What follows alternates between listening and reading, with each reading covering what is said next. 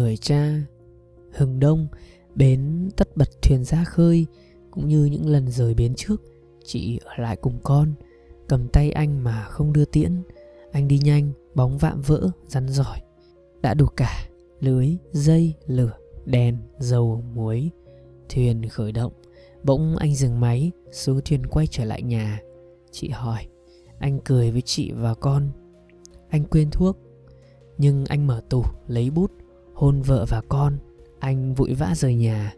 Và số năm, anh không về nữa. Nhưng số liên lạc của con, anh đã nhớ ký.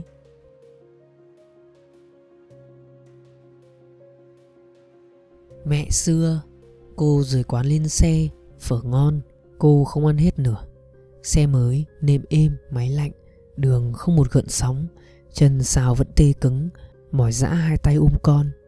15 năm trước con đường này, mẹ đưa cô lên tỉnh học, xe cũ, đường rắn sóc.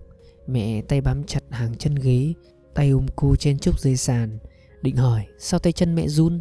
Lại thôi, cô cũng mỏi và đói. Giờ đường về không mẹ, không ngồi trên trúc không đói, nhưng nước mắt cô cứ vỡ òa theo gió.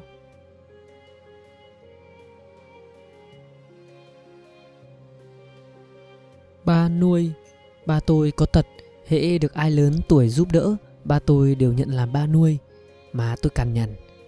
Ai ông cũng gọi là ba, kỳ quá. Ba cười xòa.